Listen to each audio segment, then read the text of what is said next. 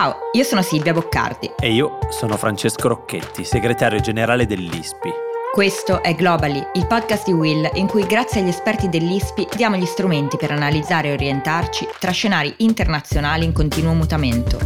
Il mondo cambia in fretta e questo è uno spazio per raccontare e capire il cambiamento, la politica internazionale e oggi la guerra dei semiconduttori spiegata in modo chiaro. Dall'uso nelle auto elettriche e negli smartphone alle turbine eoliche e persino ai missili, i semiconduttori sono stati definiti il petrolio del XXI secolo, componenti da cui dipende tutto il resto. Negli ultimi anni la competizione tra Stati Uniti e Cina sui semiconduttori si è intensificata. La Cina ha deciso di investire in modo massiccio nella loro produzione, mentre gli Stati Uniti hanno adottato una politica di difesa dei propri interessi tecnologici, introducendo dazi e sanzioni commerciali. Intanto anche l'Unione Europea si sta muovendo e ad aprile ha rafforzato il CHIPS Act, che prevede di mobilitare 43 miliardi di euro in investimenti pubblici e privati per quadruplicare la produzione e raggiungere il 20% del mercato mondiale entro il 2030, il doppio della quota attuale. Di questa guerra parliamo oggi con Guido Alberto Casanova, Junior Research Fellow di ISPI, dove si occupa di Asia e tecnologia. Ciao Guido! Ciao Guido! Ciao, grazie dell'invito. Grazie a te. Senti, spiegaci un attimo, partiamo proprio dall'inizio. Che cosa sono i semiconduttori? Allora, i semiconduttori, come hai detto benissimo te, sono il petrolio di questo ventunesimo secolo, perché li troviamo praticamente in qualsiasi strumento tecnologico, che siano le auto, che siano i smartphone, i missili, i satelliti, anche nei frigoriferi e sono una sorta di cervello dell'elettronica perché sono dei circuiti integrati che permettono il funzionamento di eh, macchinari e strumenti complessi perché appunto come dice il nome sono semiconduttori e quindi hanno delle proprietà eh, fisiche e ingegneristiche per cui possono permettere alla corrente di passare o di fermarsi a seconda delle necessità che in questo caso il, sono le funzioni che richiediamo noi agli elettrodomestici di fare, le funzioni che richiediamo alle auto, quindi sono dei sorta di, di cervelli dell'elettronica senza i quali nessun, nessun um, bene tecnologico potrebbe, potrebbe funzionare come lo conosciamo noi oggi. Sono andato a vedere mm, l'ultima volta che abbiamo parlato di semiconduttori ed è veramente un, un'era geologica fa, ne abbiamo parlato l'ultima volta nel luglio 2021. Ecco, da quel momento in poi di acqua ne è passata sotto i ponti e questa volta proverei, dopo questa infarinatura eh, tua, Guido, a provare ad andare un po' più nello specifico nel capire che cosa sono dal punto di vista tecnologico i semiconduttori. E forse la prima domanda da farci, da porci, anzi da porti, è proprio cosa è necessario per produrre i semiconduttori, perché noi abbiamo capito che sono qualcosa di estremamente piccolo, abbiamo capito che sono un elemento essenziale per la tecnologia di oggi, ma credo che non, non, tutti abbiano in testa quanto è complesso arrivare alla produzione, cosa ci sta dietro la produzione di qualcosa che appunto a volte è grande eh, 3 nanometri. Sì, e queste sono misure che in effetti fanno, magari sono anche sconosciute perché giustamente cosa, quanto sono 3 nanometri? Ecco, per dare un'idea, 3 nanometri sono lo spessore di un filamento di DNA e quando parliamo di semiconduttori che hanno uh, delle caratteristiche da 3 nanometri, vuol dire che sono dei semiconduttori che su una superficie minuscola hanno una quantità di transistor, che sono diciamo i elementi essenziali nel funzionamento di un semiconduttore, nell'indirizzamento della, delle correnti di energia elettrica. Ecco, su una superficie infinitesimale potete, possiamo avere oggi qualcosa come 100 miliardi di transistor, che è, è una cifra impensabile, ma enorme. assolutamente, ma che se pensiamo che nella storia dei semiconduttori e dei microchip eh, esiste questa legge di Moore che descrive l'andamento dell'innovazione e la legge di Moore mh, eh, prevede che di fatto ogni due anni il numero di transistor su un semiconduttore raddoppia. Quindi se oggi 100 miliardi di transistor su un semiconduttore ci sembrano tanti, ci sembreranno pochi quando tra due anni ne avremo 200 miliardi oppure quando poi ne avremo 400 miliardi, poi 800. Quindi è un processo di innovazione lineare eh, che funge un po' da paradigma del, dello sviluppo tecnologico dei, dei, semiconduttori. E come diceva benissimo Francesco, l'industria dei microchip è un'industria estremamente complessa. Estremamente complessa perché è un'industria che è segmentata in un segmento upstream, in un segmento midstream e in un segmento downstream. Cosa significa tutto ciò? Significa che eh, è un'industria in cui esiste varie fasi della lavorazione. La prima, diciamo, quella forse a più alto valore aggiunto, in cui i paesi occidentali come gli Stati Uniti e la Gran Bretagna hanno ancora un ampio margine di vantaggio rispetto alla concorrenza, sono eh, le fasi della progettazione e della brevettazione. Quindi in questo momento stiamo parlando di eh, proprietà intellettuale. Ci sono grandi aziende statunitensi con sede in California che eh, si occupano esclusivamente di progettare come debba essere costruito un microchip, cioè di creare quei blueprint che poi nel segmento midstream eh, i, le fabbriche che effettivamente dovranno produrli, eh, ecco, si baseranno su questi blueprint per la produzione. Ehm, quindi in... step 1 è la proprietà intellettuale, chi idea e progetta mm-hmm. e su questo l'Occidente non è messo male, tu ci stai dicendo, ed è la parte intellettuale, insomma non si mette mano a nulla se non a un computer per progettare. Esattamente, è diciamo il patrimonio immateriale di cui sono fatti i semiconduttori. Okay. Poi abbiamo il patrimonio materiale, perché ovviamente i microchip sono costruiti appunto con materiali semiconduttori ed è questo il motivo per cui spesso vengono usate le due parole eh, come sinonimi, anche se poi effettivamente nella pratica non lo sono. Mm-hmm. E questi materiali semiconduttori sono dei materiali estremamente puri, eh, raffinati al 99,9999% e insomma ho anche accorciato un po' di 9, okay. e che sono prodotti solo da determinate, da determinate aziende come eh, quelle giapponesi o quelle tedesche tedesche, quindi anche qui abbiamo un'ottima, mm, eh, come dire, una, una, buona presenza insomma, de, dell'Europa e delle altre democrazie. Cioè, stai dicendo, scusami, io ricapitolo sempre per, essere, per provare a essere chiari. Primo, prima abbiamo detto proprietà intellettuale, adesso ci stai dicendo aziende che recuperano i materiali che già di per sé sono abbastanza rari con una purezza incredibile che li raffinano per essere pronti per essere lavorati. E qui ci sta dicendo ancora una volta che l'Occidente, preso largo, quindi che vanno, va dal Giappone alla, alla Germania, non è messo così male perché detiene una buona quantità di aziende capaci di fare questo processo, giusto? Esattamente, è proprio così. E qui devo dare un'altra buona notizia perché anche nella fase successiva, quella della produzione dei macchinari che servono per fabbricare i microchip, anche qui l'Europa è ben posizionata.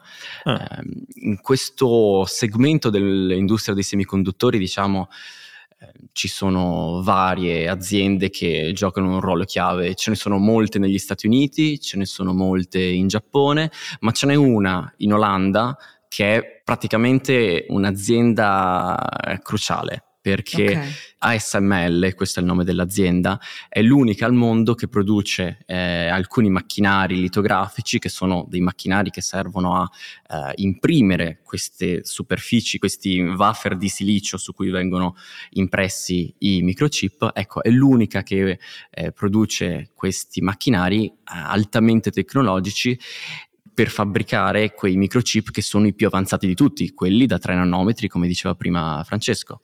Chiaro, quindi tu ci stai dicendo, anche qui l'Europa addirittura, non l'Occidente, è messa molto bene grazie a un'azienda olandese che ha il, eh, il, monopolio quasi della produzione dei macchinari che appunto aiutano ad assemblare questi materiali purissimi, prendono la, la proprietà intellettuale di aziende statunitensi e britanniche e appunto siamo anche qui leader. Che cosa manca adesso Guido? Il punto fondamentale qui diventa il passaggio successivo, cioè la fabbricazione vera e propria, perché una volta che abbiamo la proprietà intellettuale, che abbiamo i materiali su cui incidere i microchip e che abbiamo i macchinari per farlo, in quel momento serve l'expertise ingegneristica, tecnologica, industriale per fabbricare i semiconduttori ed è qui che l'Occidente in qualche modo sparisce, perché eh. le due aziende più importanti al mondo per la fabbricazione dei microchip più avanzati sì. sono Samsung e TSMC cioè mm. un'azienda sudcoreana e una taiwanese, che sono le uniche al mondo che a oggi hanno le competenze per poter produrre quei microchip avanzatissimi da 3 nanometri che stanno iniziando a essere commercializzati perché eh, la produzione di massa è iniziata proprio l'anno scorso in entrambe le, le aziende. Ecco, ma quando parliamo di produzione, di che dimensioni stiamo parlando? Eh, allora, eh, anche qui bisogna fare un discorso scaglionato perché giustamente è facile dire microchip, ma di microchip eh, c'è una varietà infinita tanto più sono miniaturizzati, partiamo dicendo questo, quindi tanto più sono uh, vicini quei transistor di cui vi parlavo all'inizio, tanto più saranno efficienti e quindi uh, saranno uh, costosi e quindi saranno eh, avanzati. Samsung e TSMC sono due aziende leader nel settore, ma ovviamente è TSMC, l'azienda taiwanese che ha la gran parte del mercato perché produce, credo, il 70% di questi microchip avanzatissimi. E poi andando avanti, insomma, salendo nella miniaturizzazione, quindi passiamo ai microchip da 10 nanometri, da 20 nanometri, da 40 nanometri, nel campo della fabbricazione iniziano a comparire piano piano altre altre società che son, hanno magari sede in Nord America, che qualcuna ha sede in Europa e qualcun'altra eh, ha sede altrove. Però bisogna ricordarsi ovviamente che questi microchip eh, che hanno delle caratteristiche meno moderne rispetto a quelli di ultima generazione, eh, sono dei chip che, microchip che vengono usati eh, per, insomma, ovviamente sono meno costosi e quindi un, sono meno performanti e hanno degli impieghi, diciamo, meno all'avanguardia tecnologica.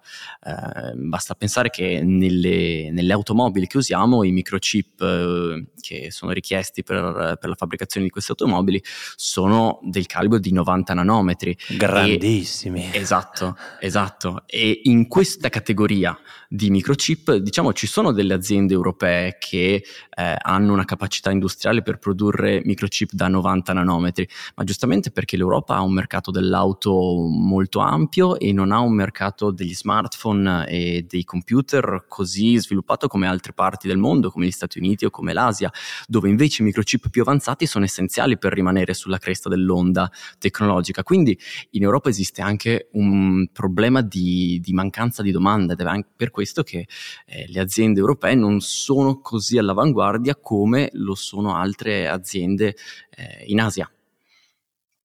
Chiaro, ma invece quando si parla di assemblaggio, cioè chi è che assembla alla fine? Ecco, questo è il punto interessante perché fino adesso abbiamo parlato di Stati Uniti, Gran Bretagna, Europa, Giappone, Taiwan, Corea del Sud, cioè tutti i paesi eh, o a zone democratiche eh, con buoni rapporti con gli Stati Uniti. Ecco, quando arriviamo all'assemblaggio invece il, il panorama cambia perché il, quella fase che è appunto l'integrazione dei microchip su prodotti tecnologici come giustamente i telefoni, i computer, le lavatrici e quant'altro, eh, questo avviene in gran parte in Cina. Eh, la Cina infatti è un importatore netto di microchip ed è il più mm-hmm. grande mercato al mondo per l'acquisto. Fa- pensate che eh, l'importazione di microchip è seconda solo all'importazione di petrolio nella Repubblica Popolare Cinese. Quindi è una, è wow. una voce enorme del, delle importazioni cinesi. Oggi mi dicevi una cosa come 170 miliardi di dollari, cioè una, una cifra incredibile. Esattamente, eh, 170 miliardi ed è un, dire, una, un, conto molto conservativo, ci sono alcune stime che tengono conto di, altri, di, di, di altre categorie che vanno molto più su anche.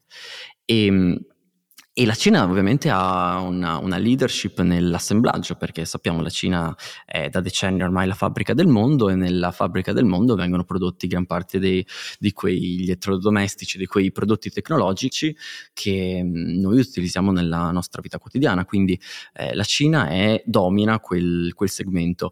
Certo, è un segmento anche a piuttosto basso valore aggiunto mm-hmm. e in cui le competenze possono anche spostarsi velocemente da un paese all'altro. Infatti, se avete fatto attenzione alle notizie nell'ultimo periodo, eh, forse avrete notato che Dell, la, eh, la società statunitense che produce eh, computer sta valutando lo spostamento di una parte delle proprie fabbriche a, in Vietnam. Certo. Dalla Cina le, pass- le, faranno passare al Vietnam. Apple, la, non serve spiegare chi è Apple, certo. eh, sta pensando di iniziare a produrre una parte degli, dei propri iPhone in India con i microchip che produce TSMC per Apple. Quindi eh, esi- quella parte del mercato è molto mobile, si adatta molto bene alle fluttuazioni del mercato e agli incentivi anche geopolitici che ci sono, ci sono dietro, insomma. Ma eh, proprio allora colgo la palla al balzo per provare a mettere un po' di peperoncino in tutta questa storia, nel senso che è una storia molto affascinante, ma uno si potrebbe chiedere, ma scusate, ma perché in Globally parlate di semiconduttori? Cioè non è un, un podcast per ingegneri, ecco. almeno non è solo un pod- podcast per ingegneri, saluto i miei amici ingegneri che ci ascoltano.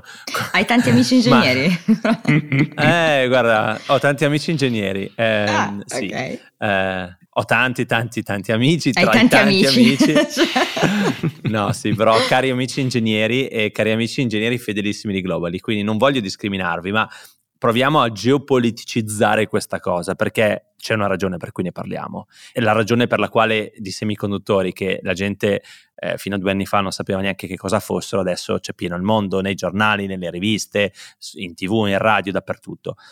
Ovvero una competizione. Prima era una questione di scarsità. Noi sapevamo che eh, nel, nella pandemia, nell'immediato eh, periodo successivo alla pandemia, non ce n'erano più e quindi que- c'era una grande guerra ad accaparrarsene. Le aziende annunciavano ritardi nella produzione appunto automobilistica, eh, produzione di appunto smartphone. Adesso quel problema, Guido, possiamo dire che è passato, eh, giusto? Esatto. Esatto, e la, la, la, il tema è più una competizione geopolitica, tro- soprattutto ovviamente tra Stati Uniti e Cina, tra potremmo anche allargare almeno quello che vorrebbero gli Stati Uniti, cioè Occidente versus China, cioè uh, quello che adesso ci spiega Guido. Guido, certo. raccontaci perché questa grande competizione è anche sui semiconduttori. Sì, infatti semiconduttori arriviamo a parlarne giustamente perché eh, la Cina da ormai quasi un decennio si è posta l'obiettivo di eh, produrre in casa, quindi in Cina, eh, stra- la stragrande maggioranza di quei, semicond- di quei microchip che oggi importa. E infatti ha varato delle politiche industriali atte a indigenizzare la produzione.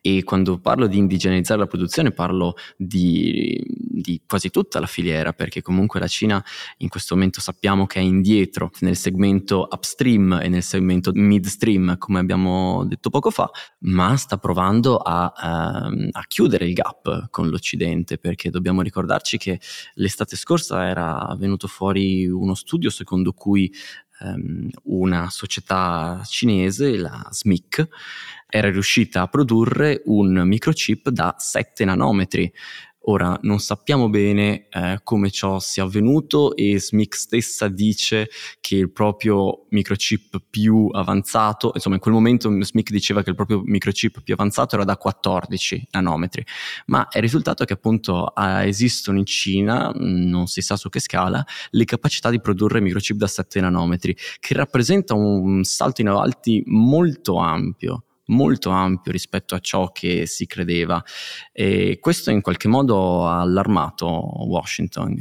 E dall'anno scorso è in atto una campagna serissima non solo per rafforzare le capacità produttive industriali degli Stati Uniti, mm, ricordate prima giustamente il Chips Act uh, europeo, europeo, c'è stato anche il Chips Act statunitense ed è stato gigantesco perché parliamo di poco più di 50 miliardi di dollari solo di incentivi statali, senza contare la mobilitazione del capitale privato, che mirano a riportare eh, le fabbriche di microchip in primis quelle taiwanesi, sul suolo statunitense. Mm. L'anno scorso, a fine anno, TSMC ha aperto in Arizona una fabbrica che dovrà produrre microchip da 5 e poi da 3 nanometri. E questo lo fa chiedendo alle aziende che investiranno e prenderanno quei sussidi negli Stati Uniti di non espandere i propri investimenti in Cina invece, dove gran parte delle società eh, sudcoreane hanno invece investimenti corposissimi. Samsung ha Chiaro. un paio di, industri- di, di fabbriche in Cina e questo ovviamente è un po' è, è, assolutamente un problema per gli alleati degli Stati Uniti, ma le politiche di, di Washington sono, di Biden non si sono fermate qui perché oltre a come diceva, come diceva, l'amministrazione statunitense, correre più veloce dei propri rivali, c'è anche una strategia parallela di eh, rallentare i propri rivali. E infatti quello, questo è quello che abbiamo visto l'anno scorso quando l'amministrazione statunitense ha deciso di eh, bandire l'export dei microchip più avanzati verso la Cina, non solo dei microchip più avanzati, ma anche dei macchinari necessari a costruire i microchip più avanzati. E per fare questo, come dicevo, come provo a spiegare prima, eh, eh, gli Stati Uniti devono, devono esercitare un'operazione di eh, politica internazionale collettiva, perché ho detto ehm, nei macchinari non, non, esiste solo, non esistono solo gli Stati Uniti, c'è anche Anzi. l'Europa, soprattutto l'Europa, c'è anche il Giappone e infatti negli ultimi mesi mesi i contatti tra Giappone e Stati Uniti e tra Giappone e Olanda si sono estremamente intensificati con un pressing estremamente intenso da parte degli Stati Uniti per convincere due dei propri alleati, perché alla fine entrambi lo sono, ad adottare delle misure altrettanto restrittive nei confronti dell'export verso la Cina di questi macchinari che sono indispensabili per, per, per l'avanzamento tecnologico dei microchip cinesi. Chiaro, Guido. Allora, io ho la domanda da un milione di dollari, eh, però eh, prima di arrivare alla domanda da un milione di dollari, oggi abbiamo addirittura lo spottone, no? Silvia? Eh sì, sì, sì, allora, eh, ne, ne, ce ne facciamo una per uno, va bene? Allora io Vai. la prima cosa che vi, vi, chiedo, perché non lo facciamo mai, ma ci, ci dicono di farlo sempre, oggi ci siamo ricordati di farlo, eh, ricordateci di eh, lasciare una recensione al podcast, seguire il podcast su Spotify perché questo ci aiuta tantissimo a farci arrivare a nuove persone, quindi questo se vi piace fatelo. E e abbiamo un festival eh, che è il Festival del Pod a cui abbiamo già partecipato l'anno scorso ma quest'anno ci ritorniamo, siamo stati candidati nuovamente, ehm, si può eh, votare il proprio podcast preferito, cioè un premio che è il premio del pubblico, quindi votateci perché chiaramente siamo i più simpatici, eh, poi nel I più bravi. i più bravi, ma soprattutto i più simpatici e anche mi viene da dire i più ricchi, infatti non appena eh. poi effettivamente succederà che vinceremo questo premio, ehm, distribuiremo milione, milioni di dollari a tutti. esatto, un milione di dollari di Francesco verrà effettivamente distribuito a tutti e tutte voi. Quindi credo che insomma questo possa essere un ottimo incentivo per votarci. Non ci vuole molto, eh, bisogna solo andare sul sito del Festival del Pod e selezionare il nostro eh, podcast. C'è un solo voto a persona. Quindi mi raccomando. Sì, se riusciamo lo mettiamo nella, nella, descrizione, nel, nella sì. descrizione del podcast. Eh, ma Guido, arriviamo alla tua grandissima pub- possibilità di vincere un milione di dollari Anche oggi tu. qui con noi. Um, ti, credi- ti, chiediamo di eh, fare una cosa. Allora, mettiti tranquillo sulla tua scrivania e eh, prendi dallo zaino la tua sfera di cristallo e mettila davanti a te. Ora, guarda nella sfera di cristallo e dici, ma questo decoupling, questa separazione tra la produzione di semiconduttori tra Stati Uniti e Occidente da una parte e Cina dall'altra, avverrà mai oppure siamo così interconnessi e tu ce l'hai raccontato perché in, quei, in quegli step che uh, compongono eh, la, uh, la, fattura, la produzione di un semiconduttore, ci sono tantissimi paesi del mondo e appunto questa, questo processo è così complicato, così interconnesso che nonostante le volontà di separazione non si arriverà a una separazione totale delle due produzioni. Questo è il momento Gerry Scotti, vero? Yes. È certo, è certo, è la tua, è la tua chance. Allora. Ovviamente in 30 secondi. allora, questa è giustamente la domanda da un milione di dollari e come ogni buona domanda da un milione di dollari che fate qui su, su Global io vi darò una risposta da, uh, che Vaga. puntualmente proverai ad evadere e portare a casa lo stesso il milione di dollari. È estremamente complesso che ciò possa succedere perché la filiera è talmente globale e talmente particolarizzata che probabilmente nessun paese o, nessun, o difficilmente un blocco di paesi potranno riuscire a riappropriarsi di, e ricreare all'interno della propria area uh, una catena, una filiera, una, filiera, una catena di approvvigionamenti che possa dall'upstream al downstream ricreare, duplicando in sostanza l'industria dei microchip. Chiaro, ci basta questo. In più, se vogliamo aggiungere forse una, una, nota europea, non è neanche detto che l'Europa voglia seguire fino in fondo le indicazioni degli Stati Uniti in questa separazione con la Cina. Noi siamo, come in tante cose lo stiamo vedendo anche qui nel podcast, molto meno interessati. Per quanto sentiamo la competizione cinese, sappiamo anche che noi abbiamo una necessità e una volontà di cooperare con la Cina in, alcuni ambiti e non è detto che noi anche su questo seguiremo fino in fondo le indicazioni americane. Ecco, eh, sì, Guido, io sono d'accordo, d'accordo, e non sono d'accordo solo io, è d'accordo anche l'amministratore delegato di ASML, l'azienda olandese di cui abbiamo parlato prima, perché in una delle sue dichiarazioni, numerose dichiarazioni pubbliche, ha detto che eh, l'Europa semplicemente non può permettersi di abbandonare un mercato del genere. L'Europa e ASML non possono permettersi di abbandonare un mercato del genere, perché abbandonarlo in qualche modo vuol dire favorire la nascita di, dei competitor in loco e quindi nel senso se l'Europa abbandona la Cina appunto nel mercato dei semiconduttori, la Cina proverà a crearsi i propri campioni dei semiconduttori, dei microchip e quindi tra 10, 20, 30 anni non avremo più SML monopolista del mercato, ma avremo SML che è una parte del mercato e forse un'altra azienda cinese che sarà sorta nel mentre a far comp- concorrenza alle aziende che oggi già esistono. Grazie Guido. Grazie a voi. Silvia, Beh, grazie, grazie mille Guido per essere stato con noi e averci dato una nuova, diciamo, una spolverata alle nostre conoscenze sui semiconduttori. È ovvio che eh, questa sarà una, una, guerra che, tra virgolette, che noi staremo a, a, a vedere anche nei, nei, prossimi anni perché sicuramente avrà eh, un, un, ruolo sempre più centrale. Grazie Fra, grazie Guido, ci sentiamo tra la settimana. Grazie. Grazie a voi.